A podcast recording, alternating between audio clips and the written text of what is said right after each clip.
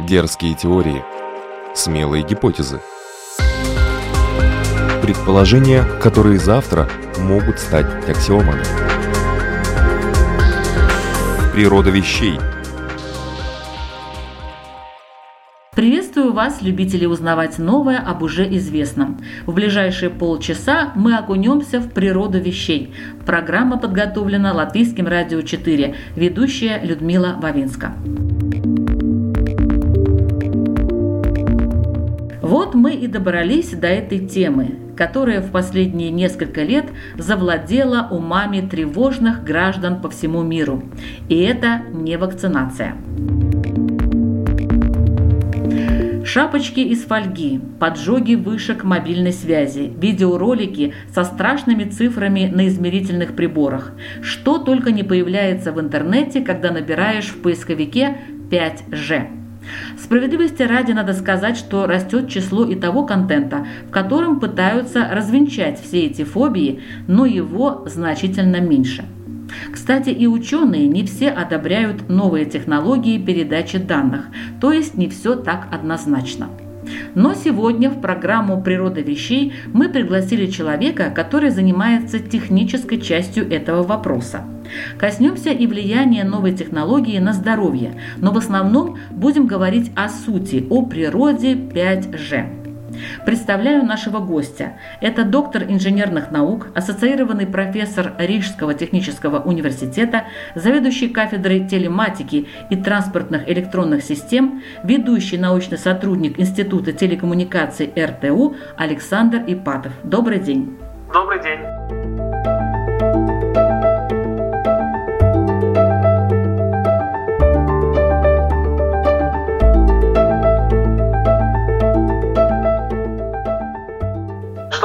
Понять, что это за технология, мы должны от чего-то, наверное, отталкиваться. Я предлагаю в ходе сегодняшнего разговора сравнивать 5G с другими уже используемыми технологиями, такими как 4G, 3G и Wi-Fi. Но вот сначала бы хотелось бы напомнить, что главным преимуществом при переходе с 3G на 4G был переход именно на высокоскоростной интернет. То есть при 3G было практически невозможно смотреть фильмы в реальном времени и даже слушать музыку. Если честно, это и даже не было нужно. Тогда практически у всех, как вы помните, были кнопочные мобильные телефоны, и только-только начиналась эра смартфонов. Как, наверное, уже многие убедились, в сетях 4G можно смотреть фильмы в реальном времени, и все, наверное, этим повсеместно пользуются, и там YouTube, и TikTok, Facebook и так далее. Это название стандартно передачи данных, мобильной передачи данных. Если мы говорим, например, о 4G, давайте скажу, это скорость передачи данных на уровне 100 мегабит в секунду и даже выше, и такой скорости передачи данных хватает для просмотра роликов YouTube даже в разрешении 4К. То есть 3G, 5G, 4G – это, в принципе, только название. Под ним подразумевается использование каких-то стандартов, каких-то наборов правил. Так вот, вернемся изначально к недостаткам предыдущих стандартов. Вот, например, один из главных недостатков 3G была очень плохая передача данных во время движения. Он не был заложен. Например, когда мы едем в каком-то транспортном средстве, в автомобиле или поезде, даже когда передвигаемся пешком, скорость передачи данных для абонентов сети 3G была задумана изначально в районе 144 килобит в секунду. То есть это очень-очень маленькая. Даже при статическом использовании сети эта скорость не превышала 2 мегабит в секунду. Как я уже сказал, в сетях 4G ситуация намного лучше. Эта скорость уже 20-30 мегабит в секунду, даже достигает 100 мегабит в секунду.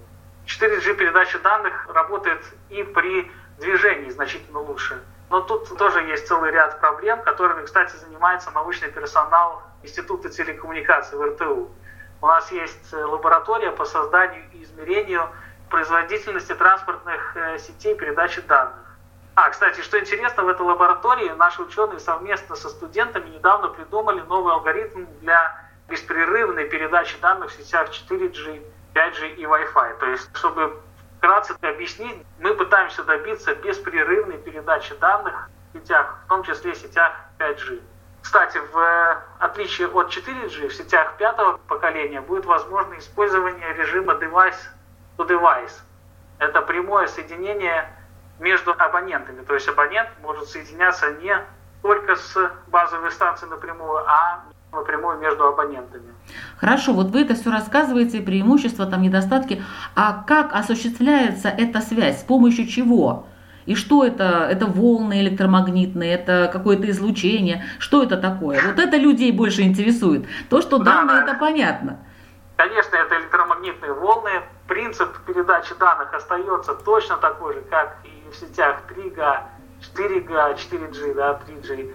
То есть все остается неизменно. Просто меняется диапазон частот. Причем те сети, которые разрабатываются сейчас в Латвии, и там операторы устанавливают, эти сети используют э, диапазон частот тот же самый, который использовался при в 4G.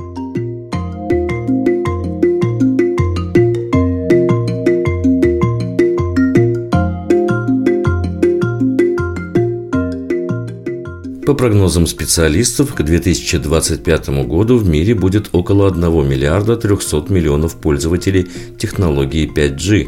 При этом покрытие данной сети будет составлять 40%. Между тем, новую технологию очень ждут компании, производящие радиоэлектронную аппаратуру – по различным оценкам, благодаря внедрению стандартов 5G, мировой рынок радиоэлектронной аппаратуры выйдет из стагнации, а темпы его роста могут достичь 10% в год – Поскольку более трети производимой в мире микроэлектроники используются в телекоммуникационном оборудовании, оживление этого рынка потянет за собой развитие и многих других отраслей промышленности, а мировой рынок электронных устройств составляет сейчас около полутора триллионов долларов и сопоставим с мировым сегментом продажи легковых автомобилей и автозапчастей.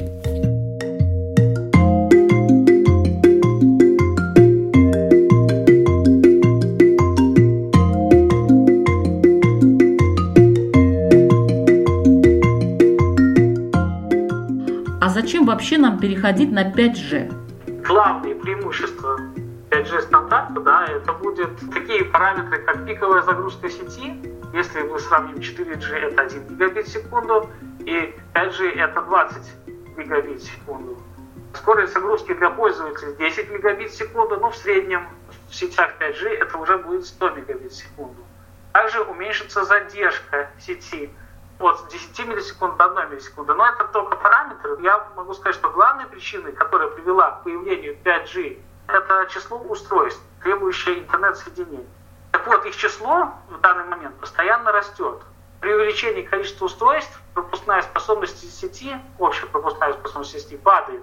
Например, это явление вы можете наблюдать во время концертов, когда в одном месте собирается большое число пользователей мобильных устройств, то тогда сразу качество интернета значительно падает. То есть мы, образно говоря, даже по WhatsApp не можем позвонить. Да даже, чем что говорить, по WhatsApp, да, там мобильная сеть начинает нарушаться. Так вот, чтобы нормально функционировать, многим устройствам также нужна высокая пропускная способность сети, с которой 4G сеть уже в данный момент не справляется. По факту 5G сеть требуется для развертывания и нормального функционирования так называемый Internet of Things, интернет вещей. А в свою очередь интернет вещей заложен в концепцию и умного дома, и умного города, который подразумевает под собой очень большое количество отдельно взятых устройств, которые будут объединены в одну общую сеть. Уже сейчас и в ближайшем будущем к интернету будет подключаться все больше и больше устройств. Но вот в квартирах, да, это стиральные машины, холодильники, там, пылесосы, обогревательные разные системы.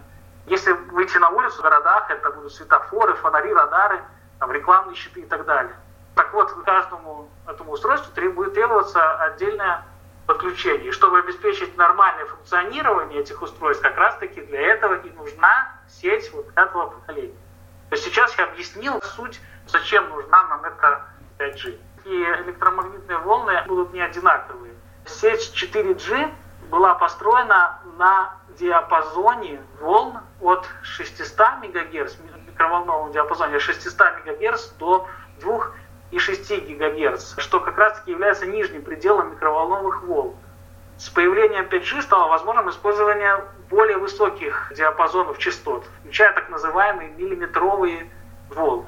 Спецификация радиоинтерфейса э, в 5G разделяется на две полосы частот FR1 и FR2.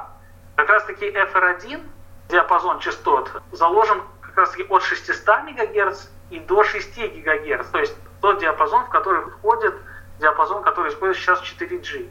А есть так называемый FR2 диапазон, который подразумевает использование частот от 24 до 100 ГГц. И вот это как раз-таки тот новый диапазон, который раньше в 4G сетях не использовался. А вот интересно, почему он раньше не использовался? В чем там была проблема?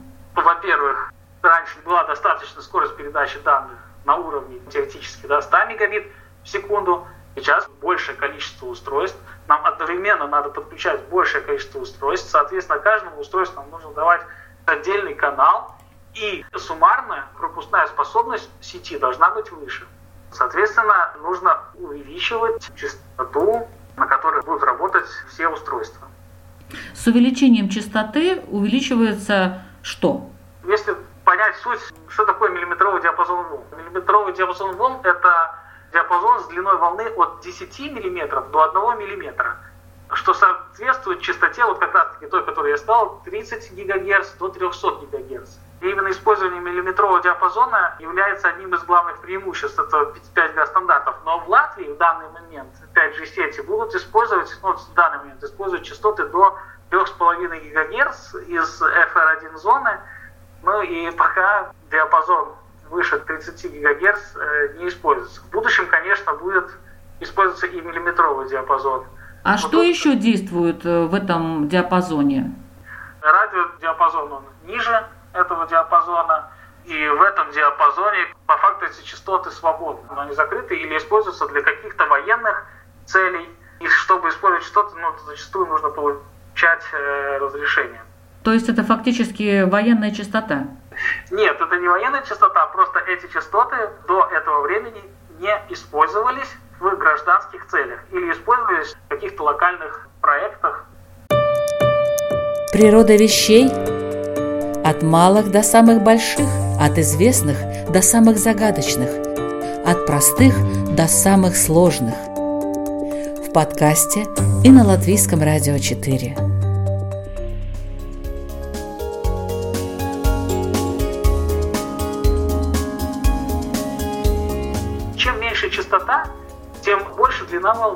Тем легче волны преодолевают различные препятствия. Но в этот же момент теоретическая скорость передачи данных будет ниже. И наоборот, если мы говорим о высоких частотах, тем будет меньше длина волны, и хуже она будет преодолевать разные препятствия. И меньше будет дальность распространения радиоволн. Но выше теоретическая скорость передачи данных. То есть этого мы и добиваемся. В миллиметровом диапазоне мы хотим, чтобы длина волны стала меньше, тем самым объем передачи данных увеличится, да, и мы сможем передавать большее количество данных большему количеству устройств. Кстати, если говорить о населенных пунктах в сельской местности, то там устанавливаются базовые станции на пониженных частотах, например, 1,8 Гц. И они имеют меньшую, конечно же, теоретическую скорость передачи данных, но зато покрывают большие территории. Соответственно, здесь можно сразу догадаться, что 5G с частотой от 30 ГГц преимущественно будет использоваться как раз-таки в городах, там, где есть возможность установить антенны недалеко друг от друга. Для этого нужны дополнительные антенны? Конечно. В данный момент в Латвии разрабатывается сеть на базе старых вышек, и частоты эти 2,6 ГГц и чуть выше. Для дальнейшего развития и перехода на миллиметровый диапазон, конечно, потребуется развертывание новой сети с новыми базовыми станциями, с новыми антеннами.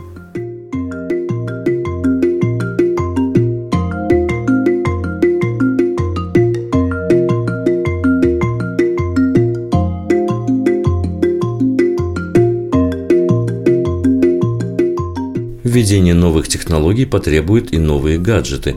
Прежний мобильный телефон, принимавший сигнал 4G, использовал для этого пассивную антенну. Новому устройству, работающему на миллиметровых волнах с частотой от 30 до 300 ГГц, будут нужны или несколько пассивных антенн, или, скорее всего, антенна с активной фазированной решеткой – Такие антенны давно используются в радиолокации, однако лишь в последние годы их сделали настолько маленькими, что они могут поместиться в современный смартфон. Этот миниатюрный компьютер непрерывно и очень быстро ищет сигналы, мгновенно захватывая направление на более сильный.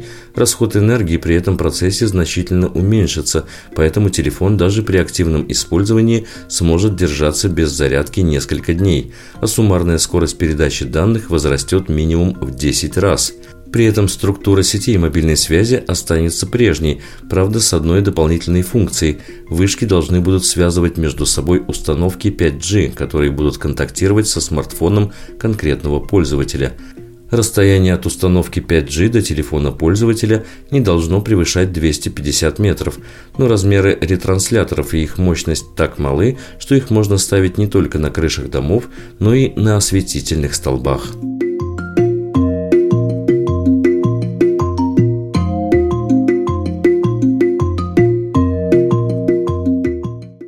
Слушаете программу «Природа вещей», подготовленную Латвийским радио 4. Сегодня о технологии 5G рассказывает доктор инженерных наук, ассоциированный профессор Рижского технического университета Александр Ипатов.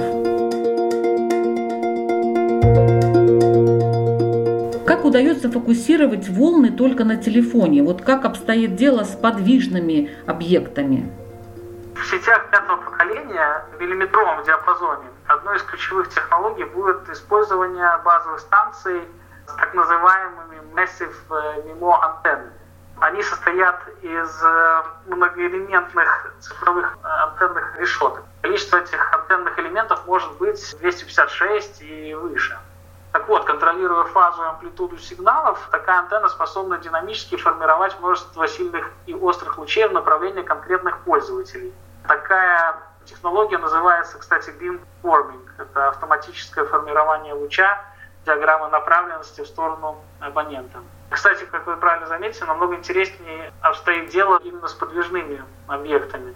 Из-за большого количества антенн в сети 5G, да, если вот мы смотрим миллиметровый диапазон, используя режима device-to-device, также используя вот этих гибридных сетей, появится возможность беспрерывного соединения – подвижными объектами. То есть когда объекты будут перемещаться и постоянно будут иметь соединение, в частности, с интернетом и в частности с каким-либо сервером.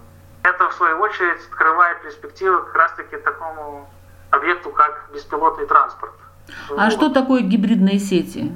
Это не сети, которые 5G и 6G по отдельности, а сеть, которая состоит, как связка, например, из сети 4G, 5G и Wi-Fi. То есть там, 2, 3, 4 сети, которые работают вместе.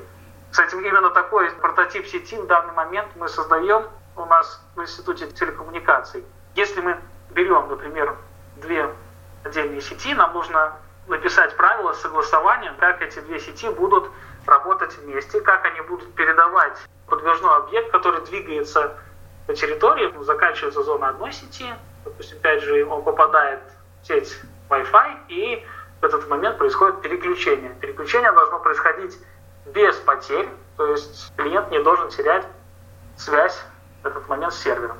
Кстати, если мы заговорили о Wi-Fi сетях, они в большей мере похожи как раз-таки на сети 5G. Очень часто мы дома у себя имеем там рутеры беспроводные Wi-Fi, которые работают на частотах 2,4 ГГц или 5 ГГц. Очень часто домашние рутеры неправильно настроены, пользователи не знают, какие частоты используют рутеры соседских роутеров. И зачастую бывает так, что купили рутер, принесли домой, он не работает. Но он не работает как раз-таки, или недостаточно хорошо работает из-за того, что рутер вашего соседа и ваш рутер работает на одной и той же частоте. Конечно, это нужно проверять, и если это так, переходить на какую-то другую частоту диапазона там 2,4 или же вообще использовать диапазон 5 ГГц. Но тут и есть сравнение с 5G стандартом, то есть переходя на диапазон 5 ГГц беспроводных рутеров, мы уже переходим на более короткие волны. Соответственно, в квартире или в доме у нас эти волны не будут проникать, ну или плохо будут проникать за территорию одной комнаты. То же самое и с 5G стандартом. Переходя на миллиметровые волны, интенсивность излучения будет уменьшаться. Мы будем ставить вышки и антенны намного ближе друг к другу, но в тот же самый момент интенсивность сигнала будет ниже. Он не будет такой, как вот у сетей четвертого поколения, которые мы знаем, вышки стоят на домах, огромные, которые постоянно формируют сигнал в разные стороны одновременно. Он не узконаправленный, а направлен в разные стороны. И здесь тратится очень много лишней энергии. То есть, как вот. я поняла, у нас не исчезнут технологии 4G, при этом будут развиваться новые технологии на более частотных волнах. Именно так. Природа вещей. От малых до самых больших, от известных до самых загадочных, от простых до самых сложных. В подкасте и на Латвийском радио 4.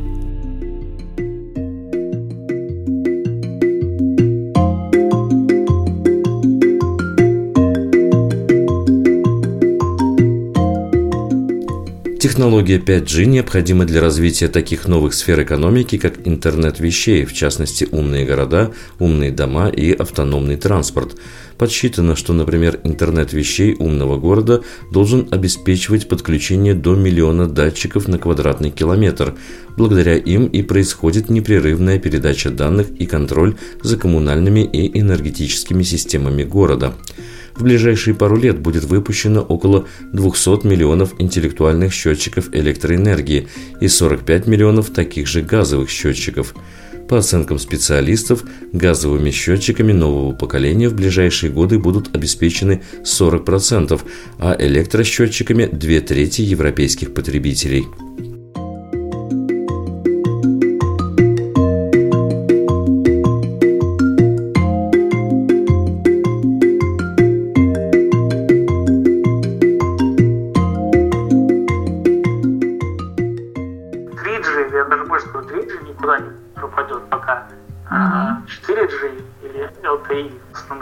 Никуда не пропадет. Во-первых, потому что люди все свои телефоны сразу одновременно не выкинут. Так быстро эта технология не вольется в нашу жизнь.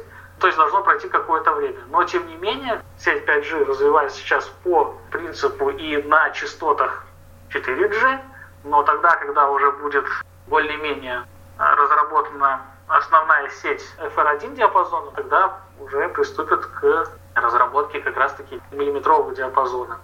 Тогда будут ставить уже антенны на более близком расстоянии, причем это расстояние будет 100-200 метров друг от друга. То есть если сравнить с вышками 4G, они будут располагаться при частотах 2,6 ГГц на расстоянии 5-7 километров друг от друга. Ну, конечно, интенсивность э, излучения у этих вышек вблизи, да, если мы находимся, гораздо выше, нежели у миллиметрового диапазона. Это про 4G вы говорите, да? Про 4G, да, если говорить о том, что в данный момент mm-hmm. у нас а вот если сравнить радиоволны и рентгеновское излучение, в чем разница? Потому что многие люди, мы уже переходим к вопросу самому тревожному для людей, это их собственное здоровье. Некоторые говорят, что что-то такое близкое. Я понимаю, к чему вы ведете. Попробую объяснить про рентгеновское излучение. Если говорить о рентгеновских лучах, то они представляют собой вообще электромагнитные волны с длиной волны менее 10 в минус девятой степени метров. Соответственно, с частотой около 300 миллионов гигагерц. Меньшая длина волны соответствует, конечно, более высокой энергии, но рентгеновское излучение относится к так называемому ионизирующему излучению, которое способно влиять на клетки человека и, в принципе, разрушать связи ДНК. Длина рентгеновских волн намного меньше длины волны миллиметрового диапазона радиоволн, ну, причем сравнительно. И микроволновый диапазон относится как раз-таки к неонизирующему спектру. То есть частоты не обладают достаточной энергией, чтобы разрушать клетки и нарушать химические связи ДНК. Кстати, намного чаще можно слышать вопрос о сравнении радиоволн с э, микроволнами в микроволновых печах. Так вот, в микроволновых печах используется микроволновое излучение с очень большой интенсивностью, и оно используется для, именно для разогрева продуктов. В средствах связи применяется излучение малой интенсивности. Кстати, Но ну, если долго держать, допустим, телефон у уха, то ухо нагревается, это точно. Когда ну, разговариваешь. Там нагревается не только уголь, телефон нагревается, потому что там в этот момент очень активно используется аккумулятор, и, как правило, разогревается в телефоне именно аккумулятор. То есть это не из-за радиоволны каких-то. Это Нет, это не радиоволны. Другие, другие тут моменты действуют. Тоже вот есть такой вопрос насчет того, что очень не рекомендуется долго разговаривать по мобильному телефону. Именно из-за того, что вот воздействие идет определенное. Ну, вообще не рекомендую долго разговаривать по мобильному телефону. Все-таки это устройство немножко неестественно для природы человека. Поговорили 2-3 минуты, ну, отложили. Ну, включите на громкую связь но вред здоровью тут однозначно не наносится радиоволнами, да, которые уже было проведено куча исследований, которые доказывают, что эти частоты, эти радиоволны ну, не влияют на здоровье человека в большей степени. В большей степени или вообще? Да, вообще, да. Вообще не влияют. То есть, то есть э, нанести вред здоровью сети четвертого поколения, в том числе и сети пятого поколения – не могут. То есть за этим вопросом очень строго следят. И я могу сказать, что большей части вопросов э, это связано с якобы негативным влиянием на здоровье. Ну, почему так э, люди думают? Потому что архитектура вот новых вышек, да и старых вышек не изучена. Теперь вышки будут расположены намного ближе, нежели как сейчас, расстояние нескольких километров друг от друга. И они будут выглядеть совсем по-другому. Это не будут такие устрашающие конструкции.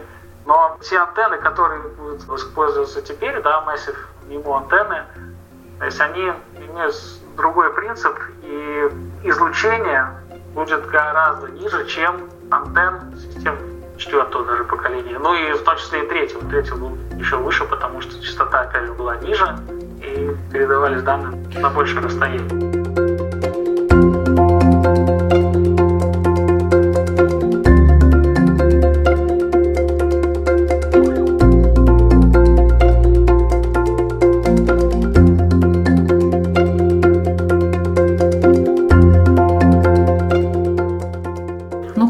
На доме, допустим, поставили эту вышку 5G. Куда идут эти волны? Они идут горизонтально, вертикально, вниз или везде? Нет, вот как раз таки, как я сказал, в 4G они идут везде, а 5G будет стараться первые данные будут опять же везде, но если мы приходим на новинку этого стандарта, миллиметровый диапазон, то там сигнал будет уже узко направлен, и сигнал будет направлен конкретно на телефон, ну или на то устройство, да, которое использует данный вид связи. А с какими проблемами столкнулись разработчики новой технологии? Трудностей было очень много, как и при разработке любой новой технологии, начиная от понимания того, что будет э, включать в себя сеть пятого поколения, так и при разработке стандартов наверное, интереснее сказать, какие проблемы существуют сегодня в данных сетях. Итак, одна из проблем – это выбор частот, на которых будет работать 5G в разных странах. Да? Я то, то есть сказал вам диапазоны, да, миллиметровые там от 30 и выше, и низкий FR1 диапазон от 600 до 6 ГГц, от 600 МГц до 6 ГГц, но конкретно в каждой стране, там, опять же, военными или вообще какие-то частоты закрыты, то есть нужно согласовывать на уровне правительства данное решение или освобождать какие-то частоты для использования, опять же, стандарта, или же использовать какие-то другие частоты. Ну а другая проблема – это повсеместное признание этих сетей обществом, чтобы люди понимали, что сети пятого поколения безопасны. Надеюсь, что сегодня мы смогли внести в это свою лепту. Ну, в некотором плане да. Но меня настораживает то, что люди активно противодействуют этому. Может быть, они что-то знают, то, что не знаю я и вы? Я думаю, что это больше от как раз-таки незнания стандарта, если вот того, что люди не хотят немножко понять суть проблемы, суть работы сетей нового поколения. Но это для нас уже неизбежно, эти 5G, 5G сети уже развертываются, и они принесут очень много пользы обществу, когда люди увидят, как развиваются технологии под эгидой 5G, да, тут сразу все сомнения и пропадут. А планируют ли ученые создавать еще более такую специфичную технологию, ну типа 6G? Ну, однозначно, технологии постоянно эволюционируют. При использовании 5G сетей появятся новые какие-то требования, которые будут определены уже в следующем стандарте и в дальнейшем, конечно, реализованы в сетях 6G. А куда мы можем идти? Уменьшать диапазон вот делать более узким или в каком ну, направлении? На мой взгляд, да. Первое, это, конечно, будет приближение к частотному диапазону в 100 ГГц. Это будет, конечно, еще больше увеличение пропускной способности, но также гибридные сети и интегрирование с другими беспроводными сетями, включая, кстати, даже спутниковые, разработка которых в данный момент сейчас высоким темпом идет. В заключение такой уже смешной вопрос. Фольга может от чего-то защитить? Может, от дождя, наверное. А от э, вот этой технологии новой? Нее не нужно защищаться, ей надо пользоваться.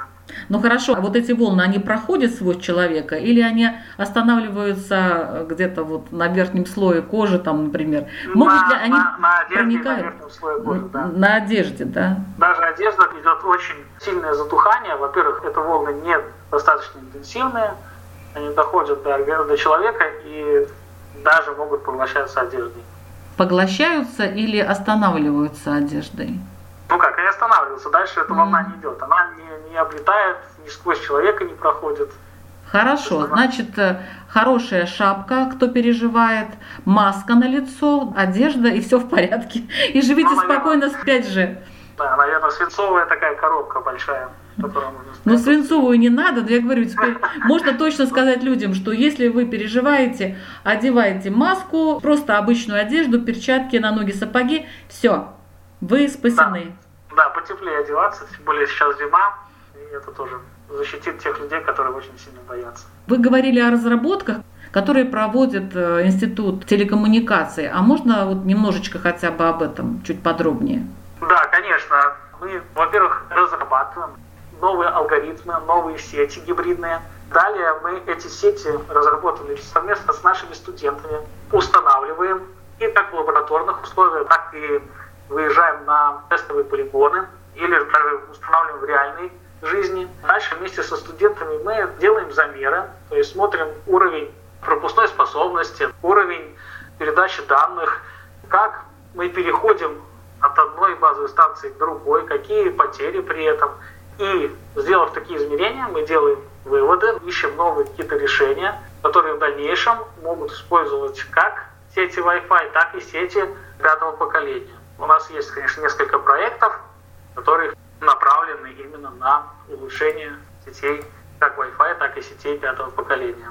Это все ведет к беспроводному транспорту, а это, кстати, уже изучается на третьем курсе нашей бакалаврской программы «Транспортная электроника и телематика», директором которой я являюсь. И студенты совместно с нашими преподавателями изучают и сети, и сети, которые будут использовать беспилотный транспорт, в том числе и сети 5G. И, кстати, у них открываются огромные перспективы стать теми, кто в Латвии будет создавать транспортные сети вот такого рода.